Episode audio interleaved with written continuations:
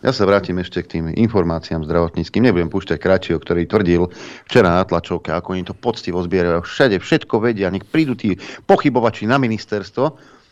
A predtým si pozrel tlačovku, pani prezidentka mala tam vedcov a ten matematik, pán Kolár, vystúpil a vypočujme si kúsok z jeho vystúpenia, lebo je to dôležité. O vyjadrenie teraz poprosím pána Richarda Kolára.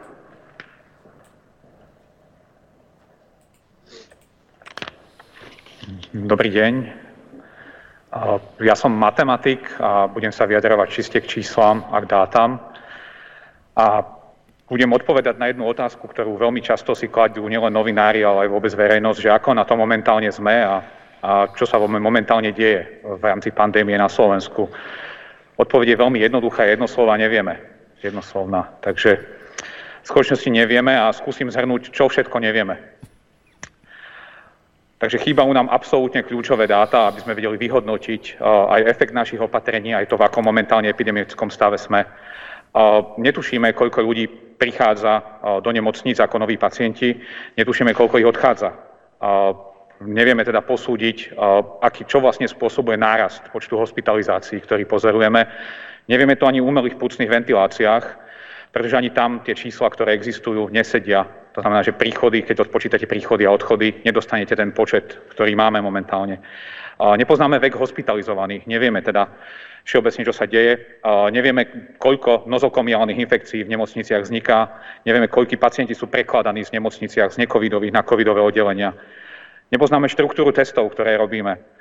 Nevieme, koľké z nich boli vykonané ako indikácia, bola zdravotná v nemocniciach, koľka bola epidemiologická indikácia, to znamená, že boli indikovaní na test epidemiológmi alebo samo, samo, samoindikovaním.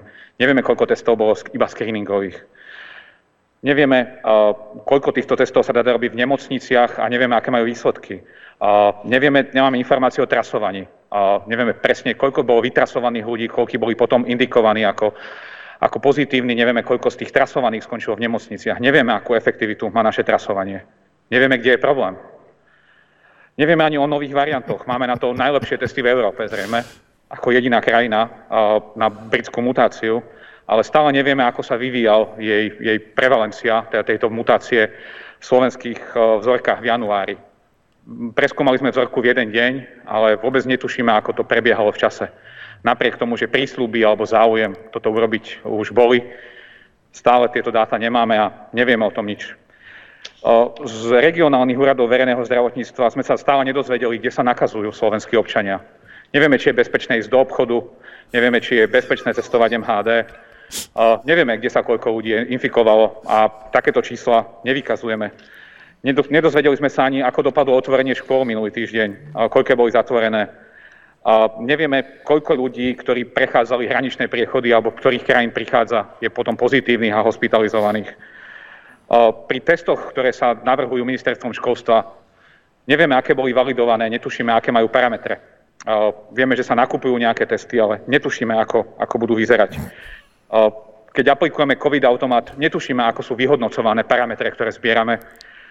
Nevieme incidenciu posúdiť, pretože sčítané sú počty PCR testov a antigenových testov. Tie PCR testy sú vykazované podľa trvalého bydliska tých eh, pozitívnych a antigenové podľa miesta testovania. Netušíme, eh, ako je to s hospitalizáciami. Ľudia v Kežmarku sa pýtajú, ako je možné, že iba 11 ľudí v okrese bolo infikovaných, teda bolo hospitalizovaných v okresnej nemocnici, ale 93 bolo niekde po svete na Slovensku. Eh, netušíme, ako spočítať reprodukčné číslo, pretože už si ho ani netrúfame uverejniť na tlačových konferenciách. Nevieme, ako tieto tri parametre sa kombinujú a netušíme, ako sa vyhodnocujú po okresoch. Nevieme, prečo majú niektoré okresy farbu, ktorú majú. Nevieme, prečo ministerstvo zdravotníctva prepustilo 10% zamestnancov, tak ako, ako ostatné ministerstva v rámci covidu. A prečo sa neposilnili analytické zložky. Sme v dátovom pekle. A nevieme, či nás čaká ďalšia vlna, či bude silnejšia ako tá, ktorou prechádzame, alebo bude slabšia. Nevieme, či nás čaká to isté ako v Českej republike v Chebe, kde už štvrť percenta obyvateľov zomrelo za posledných 5 týždňov. Možno to čaká aj Slovensko, nevieme. Vôbec nevieme, čo sa deje. Pozývam všetkých na Slovensku, aby si vypočuli... Dobre, dobre, vypočuje. No, ne, nikto nič nevie, ale máme tu nastavené pravidla. Konečne, konečne to niekto povedal a ja pánovi, jak sa volá? E, Kolár. Ja pánovi Kolár gratulujem, že sa už teraz ozval konečne. Hej, neviem priemerná slovenská ovca, čo si z toho vezme a nevezme, lebo aj tak toto si vypočuje a potom povie kreči, že ideš do karantény, alebo neviem, policajti dá pokutu za dubom v štvrtom rade, tam pri 8. strome. A klasická slovenská ovca sa bude týmto zaoberať. A jedno pre tieto ovečky mám, jedno vec, hovoril som to niekoľkokrát.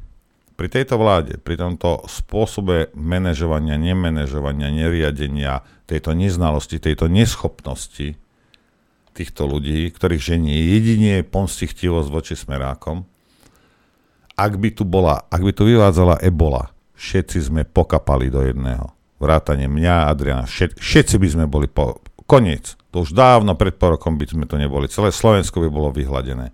Ak by tu vyvádzala ebola a mali sme týchto odborníkov a politikov, ktorých ste si modrí Slováci zvolili, hej, pri tej, v tejto, už dávno by sme, ani by sme sa to nerozprávali, aniž by ste nepočúvali a Kolár by už asi tiež nerozprával, lebo by bol skapaný takisto ako ja. Hej. A o tom to je celé.